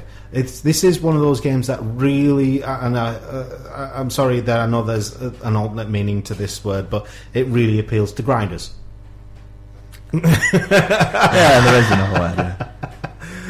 um, but it does. that just woke you up. So, Um, would you uh, recommend? Yeah, it's developed by Atlus and published by NIS America, who generally have been a good combo um, when it comes to games. Um, I would recommend this if you are, if you like your RPGs as much as I do. You know? Okay. If you if RPGs are the type of game that you habitually turn to, then Etrian Odyssey Four is definitely worth getting. Excellent. You know, um, it might not. It's. I don't see it as a, as a rival to say Fire Emblem Awakening in terms of the handheld uh, handheld RPG of the year, but it is it is one of the best RPGs to come out this year on handheld, um, without doubt. It is very tough. It's very unforgiving. Um, you might die from all sorts of different monsters. Again, he said it to me. Hey, you might die from also. I died to a kangaroo. Okay. Okay. Granted, it was a huge kangaroo, and my characters my characters were tiny in comparison to the kangaroo. It was a giant kangaroo, but it was still a kangaroo, and I died to it. Oh, the Australians. Speaking of that, don't mess with Aussies. That's the message from You're Next. Oh, try Yeah. to outdrink them. But it's a, it's a strong recommend for RPG Oh, fans. definitely, definitely. It's out Uh, on the 3DS um, now, since it came out on Friday. Yeah, Okay. it's out now on the 3DS. Um, so if you are an RPG fan, go check it out. But prepare yourself for a very, very tough game. It's not Dark Souls or you know Demon's Souls by any measure, but it it can be just as tough and unforgiving if you're not careful. Okay, is that is that it for your games or? Yep. So I've got two. I think left. we need to take a break for a song. I've got. T- I just say the two we got left. It's uh, Well, we got- Lost Planet Three and One Piece Pirate Warriors Two. Yeah, I've got uh, Rayman Legends left as well. Oh wow, it's Yeah. mega bumper review. Sure. Yeah. Hello, it's Neil Gibson here from T-Pub Comics, uh, creator of Twisted Dark, and there's nothing geeky about comics, nothing at all, and you're listening to The Geek Show. And uh, we're in our final section, our final onslaught. of Oh, reviews. reviews. and it's a combination of uh, games and uh, anime. Hopefully, I can get the anime ones up. Yes. But I'll t- I'll take the lead and go Yeah. with uh, two remaining game reviews. Uh, which first, Lost Planet or One Piece? Lost Planet. Okay, Lost Planet. Uh, Lost Planet. It takes place before the events of one and two, and uh, you play the role of uh, Jim Peyton. As uh, the game opens, you are 80-year-old Jim who's been flattened by a load of uh, fallen ice boulders. 80-year-old? 80-year-old, and his granddaughter says, oh, "I've got to help you. I've got to help you through this, save you." And he says, "Maybe this is fate. Maybe this is fate's way of saying, or pay me back for what I did wrong 50 years ago." And it zooms to I- it plays Marvel, and it zooms to 50 years ago, and he's gone to uh, the planet that should have discovered for a new energy source to trying to find out whether this stuff is uh, sustainable energy for the future. And it's a much stripped back experience compared to the previous ones. It's not the hyper colourful, hyper energetic multiplayer game. It's all based on the single player experience. And everything about it is simpler. Uh, the mechs you've got, they aren't war machines. It's a mechanical uh, tool to dig stuff and, you know, Kind of like Dead stuff. Space, where it's got like a practical. Yeah, yeah, yeah. It's not. They're not weapons. They are designed. In the case of the mech, anyway. But uh, the basic mechanic of it is you are uh, Jim Peyton on the ground, sort of discovering stuff, and uh, it's. I don't mean this in a negative way, because it's not really. It's just a solid shooter. It doesn't.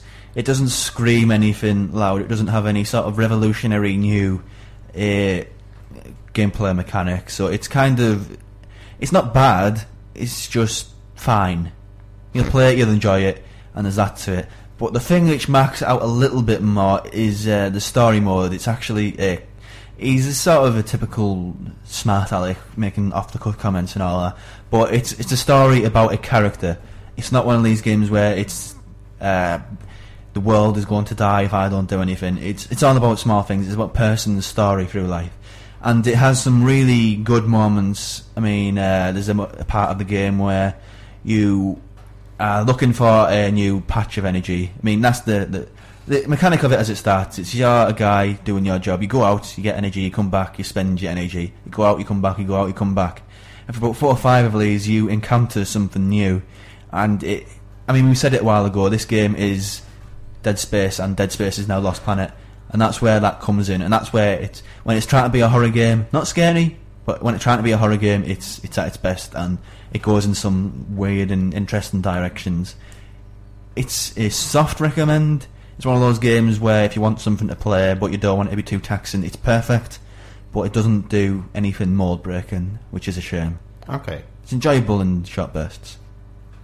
And uh, other one, Wasp, Plan- Wasp Planet. What? Wasp Planet? I got that mixed up. That sounds terrifying. Wasp Planet. Uh, One Piece Pirate Warriors 2.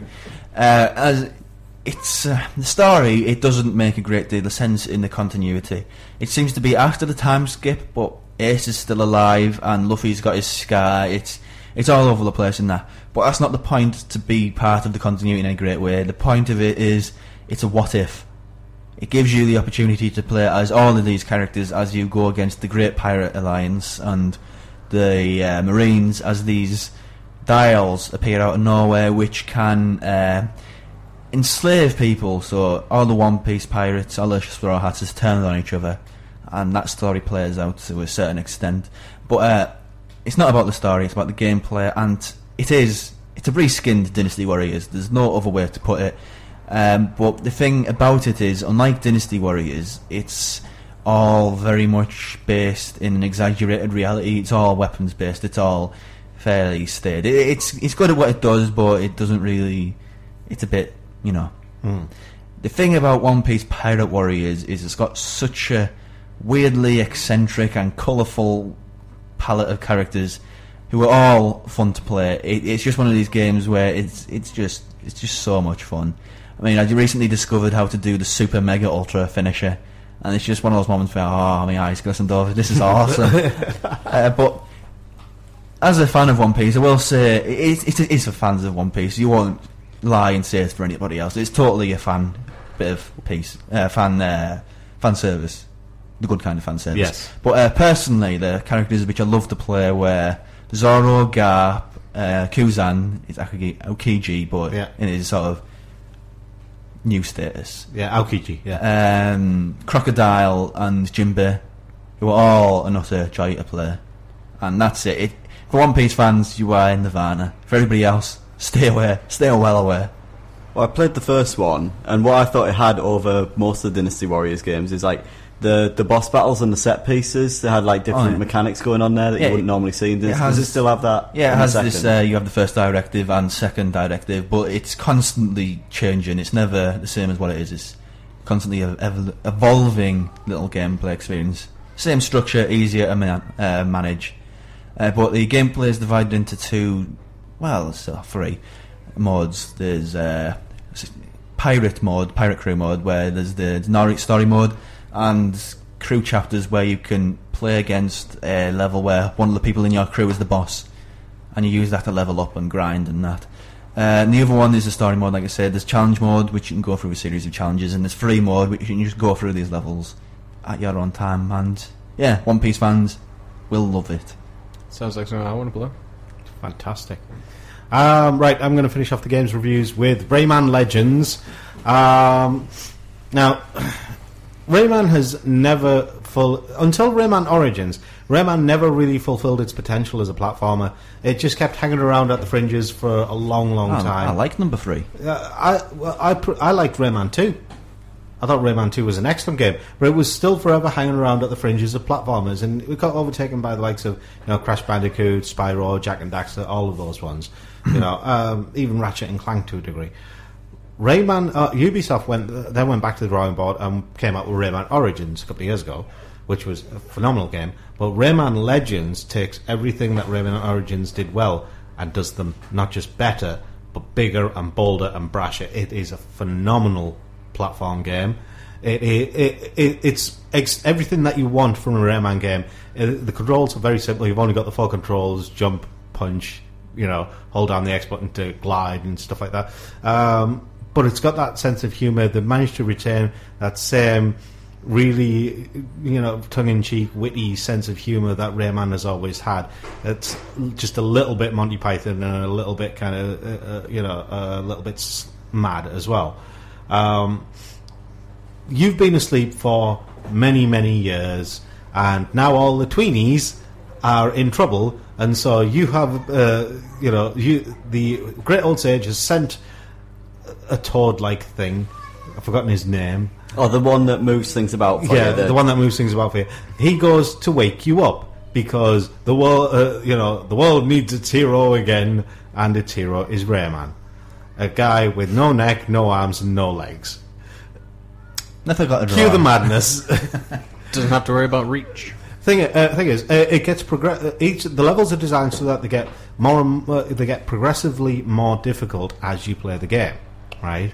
And you, the difficulty level is based on the number of skulls on each level. Okay. but that's where the magic happens because you'll find the first few levels. You know, th- there's a learning curve here. You'll find the first few levels are fairly straightforward, but then you start hitting the challenging ones where you have to navigate uh, navigate the level in a certain way. Or the musical levels.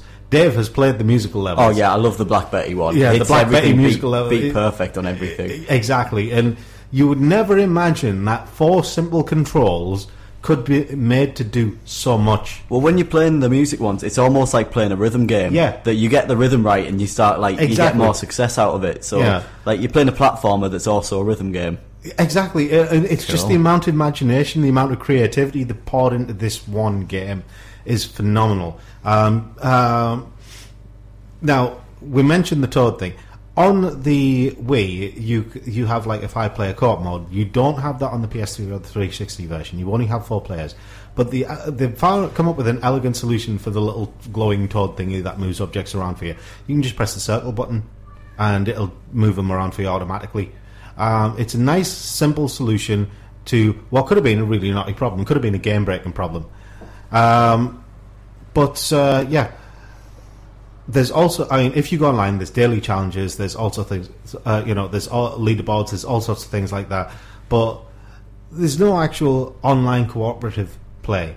It's very much a sit in your living room with your mates, play this game. Oh, good, kind of game. good, good, good. Yeah, it, it, I, and I like that because I could sit with my mates and we can say we can basically just swear at each other as long until the cows come home. I'll just find madn- find humor in the same kind of madness that the game has. I mean, uh, there's all sorts of there's all sorts of more fun you can have with this game, and it's the kind of fun that'll appeal to both adults and children. It is a seven rated game, but you know it, it's one of those games that appeals that will appeal to all ages. Um, I know that everyone thinks that like Mario is the king of platformers. Not anymore.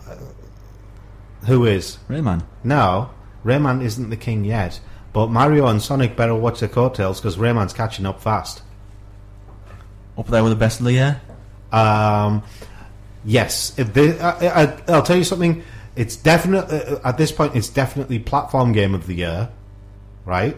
For me, but it's also a contender for game of the year. Cool. It's different to uh, uh, you know. It, it's not Tomb Raider or The Last of Us or any of those others by any measure. It's a different. Ty- it's a different type of technical achievement that Ubisoft have done with Rayman Legends, and I can see a lot of people putting this as their game of the year. Glad to hear it. So yes. Anyway, Chris Yes. Hellsing. It was good. There you go. All that anticipation. Ah, no, no, no. Uh, Hellsing Organisation is uh, this anti-vampire organisation, and they have two vampires in their employ, but only one at the beginning.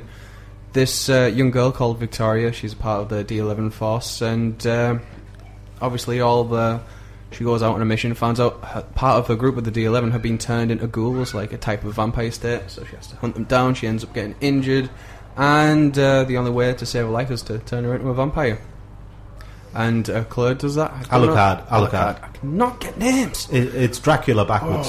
Oh, So if you want, if you can't remember his name, just call him backwards Dracula. You think it's clever until the seventh time you see it happen. Yeah. Oh, okay. but there we go. It's the first time I've heard it. But yeah, it's uh, it's a really enjoyable, fun show. If you really like blood, guts, and gore and uh, violence, then it's all for you. I definitely say follow this. Don't watch it in English dub though, unless you are eating and you can't afford to read the screen. Japanese dub is great. I'd say go for it. And it made, Does the uh, English dub not work? Oh no, it does work. It just doesn't work for me. It's terrible, is it? I wouldn't say it's terrible. Like I did lis- listen to it like the first couple of episodes when I was eating because that's when I like to watch anime the most. But you know, once I finished, I put on the Japanese uh, Yeah. dub, and Well, boom, well, it, it- it increased loads. It got me more. Yeah. What was the animation like? in it? Like- The animation was great. It, like it really brought to life the manga to me. oh, because you read the manga, didn't I you? did. I read the manga first. Ah, yes. So yeah, How does it I measure say- up to the manga? How does it measure up? Uh, let's say the manga is an eight. This was about a six. Really? Yeah, Okay. that's good in my books. But Yeah. But it sounds like they made a few changes I like that you how, noticed. yeah, it's because with it being an episode, it's twenty two minutes long, and like Yeah. you know, a chapter is only so much. They like they compact most of it in there, Yeah. especially with it only being a short series as well. Like it had the potential to do more, and it would have been nice to have seen that, but they chose not to, when they only went so much with it. I reckon if Ah, they made yeah. the episodes last, like you know, if they like just followed the manga properly and like Either make it, it like- make a longer series or make longer episodes. Like you the, the overhead 45 Yeah. minute ones. Yeah. Yeah, like exactly. That they were great the OVAs. But yeah, it was a totally enjoyable show, and I reckon everyone should at least give it a go. If you want to put up with the English dub, go ahead. Uh, but by all means, Japanese dub. Excellent. Right, uh, I've got two, uh, two that are together. Um, this is uh, F for Tale of Memories and F for Tale of Mem- Melodies. I'm going to do the two of them together because there's no point in separating them. Right, uh, they're both adapted from uh, uh, from the first tale and the latter tale of uh, F, a fairy tale of the two, an adult visual novel written by Mikage and Kagami Yu and released by minori on PC. Um, a Tale of Memories uh, has Hirono Hiro, an aspiring shoujo mangaka in his final year of high school. He meets uh, Miyamura Miyako when she borrows his bike to chase a thief. He finds her unconscious and his bike ruined, and after making sure she's okay, they spend Christmas Eve together, as you do. Um, yeah, cue the budding relationship, which make, makes Hiro's childhood friend Shindo Kei jealous and leads to the ubiquitous love triangle. Meanwhile, Aso Renji, I said Aso there, um, meets Ke- Kei's worry, twin I- sister I Chihiro. was listening. I, I was looking straight at Chris when I Yeah, said that. Um, meets Kei's twin sister Chihiro at an, at an abandoned railway station. Uh, another budding relationship begins, but things turn weird when Renji finds out that Chihiro was involved in a car accident when she was younger, and her memory now only lasts 13 hours. Alright. Uh, now, I know a lot of people like F. Um, I also know that Greg Ayres was quite pleased with the fact that he uh, was involved in the English dub of this. I have to say, uh, this is very much a story of two melodramatic halves. Um, F Tale of Memories, that is, sorry, uh, the narrative can become disjointed as the plot fi- flips around from one set of circumstances to another. Um, the plot follows the typical anime progression that so, uh, you know, of so many, uh, that plenty of melodrama supported by flashes of logical progression and little common sense. Uh, the storyline can sometimes seem to compete with itself in terms of which is more melodramatic and ridiculous. You know, uh, oh look, it's a love triangle. Oh, so much melodrama, and then no, her memory only lasts for thirteen hours. She's not going to remember me in the morning. More melodrama. You know, which one is the most tragic? And you just kind of think, well, just get on with it. Um, the animation is produced by Shaft. They do, they've done nice environments and background effects, uh, moving skies, lighting, that sort of thing. Um, plenty of quick cuts they've used in this to try and highlight some of this melodrama. Um, character designs by Nanao Naru, who who did the female characters, and Tusi Galore, who did the male characters, tend towards adolescent, bishonen, and moe. Uh, so they will appeal to people who haven't had their fill of that sort of thing yet. Um, the animation is decent for the most part, but there are several examples of corner cutting as well as a few glaring flaws. By corner cutting, I mean repeated loops of animated sequences. There's one right in the first episode when Hiro is running, and if you don't notice it, you need your eyes testing. Um, sound and music. Uh, Tenmon has done most of the music for the visual novel, and he's also had a, uh, you know he's also had a heavy influence here. Uh, background music is sparse in a number of episodes, but the overall variety and choreography is adequate if it had bland. Uh, some decent audio effects work throughout the series. The script is filled with the kind of dialogue that one might expect from an anime high school romance melodrama. Lots of tragic language and various things like that. The Japanese dub is superior to the English one for most roles, mainly because of the timbre of the voices and the delivery. The, but my model enemy Senpai San Chan make another appearance again. Um, the English voice actors appear to struggle at times with their lines, and while Greg uh, and Lucy Christian and Chris Patton uh, do seem to adapt well, the rest of the English cast just they seem to struggle with, a lot with it. Um, the series tries to ask some interesting questions in the Renji and Chihiro storyline, but these are heavily diluted by yet another love triangle melodrama in the other storyline. Much of the development is generic at best. Uh, it's almost as if someone consulted the big book of melodrama, uh, melodramatic character development. The assumptions about teenage behaviour as well, uh, and to- uh, together with the blatant lack of common sense, can become frustrating. And the series may have been better served focusing on the complicated relationship between Renji and Chihiro. Um, and the problems entailed with this shot with this memory loss, rather than the K Hiro Miyako love triangle thing. It's yet another visual novel, adaptation that fails to deliver, although it does come close in parts. There's too much going on, and it turns uh, that turns into a serious lack of focus and complete ignorance of what the audience wants. Uh, the director, Onuma Shin, volunteered to do this, by the way. He seems to be relying on the popularity of the visual novel rather than the intelligence of the audience, which is never a good move. Um, you know, it's overall a decent high school melodrama, but it suffers heavily from trying too hard to be different and cool. It's out now from MVM. Uh, there are non-dialogue subtitles for science and stuff like that, and the extras include the clean, uh, clean opening and closing sequences, uh, trailers for Yumekui Merry or Dream Eater Mary, Toradora, Arakawa Under the Bridge, Moretsu Pirates, or, sorry, Bodacious Space Pirates, Alien 9, and Dot Hack GU Trilogy. Melodies, on the other hand, is uh, a different animal altogether. Um, professional musician Kuze Shuichi is friends with Renji and Chihiro from Memories, and despite the age difference, he went to school with the recurring character of Himura Yu. He returns to the town that F setting after living in Germany for a while because he is dying from a rare form of neurosis. More on that in a bit and why it annoyed me. It's like the saddest anime ever. Yeah, yeah. Um, he is introduced to Renji's younger cousin Hayama, Miz- Hayama Mizuki, who falls in love with him. Now, in the past, Himu- in the past, because it cuts to the past, Himura Yu is also having having to deal with the return of his youngest sister, uh, Amamiya Yuko, a girl who loves and hates him. Now, again, much of the plot is supposedly centered on the relationship between Shuichi and uh, Mizuki, but the narrative becomes confused and severely broken because the numerous jumps around in time. Once again, the melodrama is the order of the day, and the storyline is very stop-start due to the numerous pa- pacing issues throughout the series because of the time jumps. Again, Shaft have tried to do the same thing with this that they did with Memories when it comes to the animation and the design, but it doesn't work the second time. It was nice the first time because Memories came out first and Melodies came out second. It was nice the first time you see it, but you can't use the same trick twice. Once you know how the trick is done, it no longer It's not special yeah, anymore. it's not Nope. special anymore, and that's the problem here. Shaft had tried doing the same thing again, and it just doesn't work. Uh, uh, you know, there is more corner cutting also in this one, a lot more than there is actually in Memories. Um, uh, with regards to the Japanese dub, it is again superior for most roles, but the dreaded Senpai Chan sort of thing makes another appearance in the English dub. I'm getting really annoyed with it. Learn your lessons, English uh, uh, English distributors. Don't do it. It's not worth it. Um, the Japanese and the English cast uh, that appear in Memories and Melodies are, are the same though, which is nice to see. Um, problem is the characters. Nobody seems to question the appropriateness of an adult man and a schoolgirl falling in love with each other. Prison. Yes. Um, there's a serious lack of development as well, especially for the female characters, due to the series' inability to stick with or get to the point.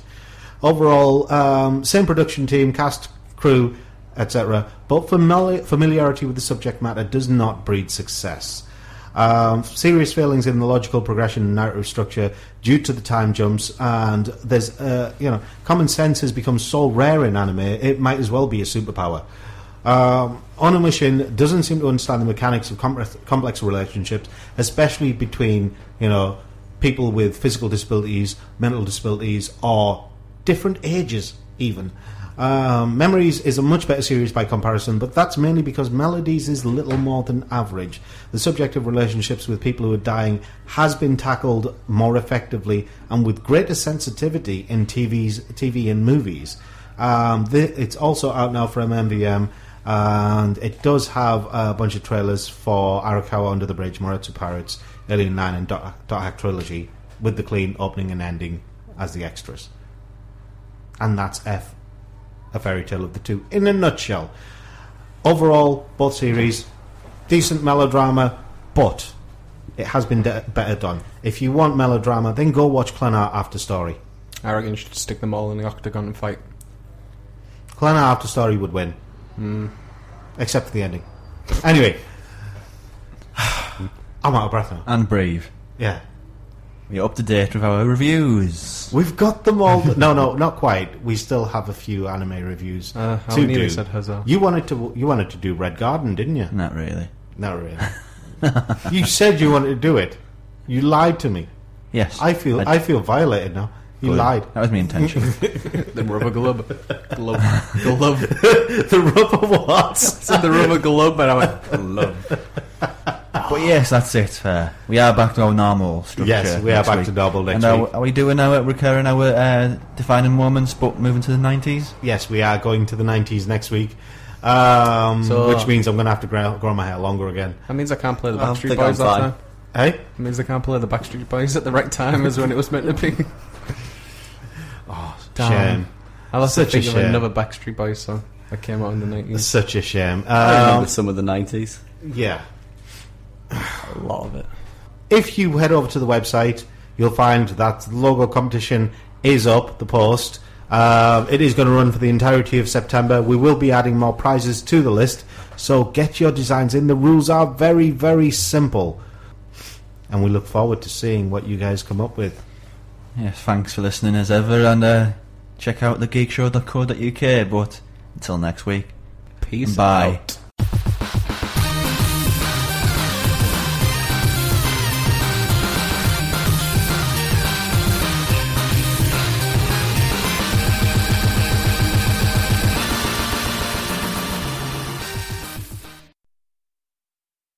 For over 28 years, Aflac has been a champion, donating over $168 million to fight pediatric cancer and blood disorders, including sickle cell disease. This December, Aflac proudly joins 97.1 Wash FM and Children's National Hospital for the annual Wash for Kids Radiothon. Mark your calendars for December 14th and 15th for a heartwarming 14 hour live broadcast where you can join Aflac in their efforts to support the miracle work happening at Children's National. Save the date, tune in, and be a part of something extraordinary with Aflac.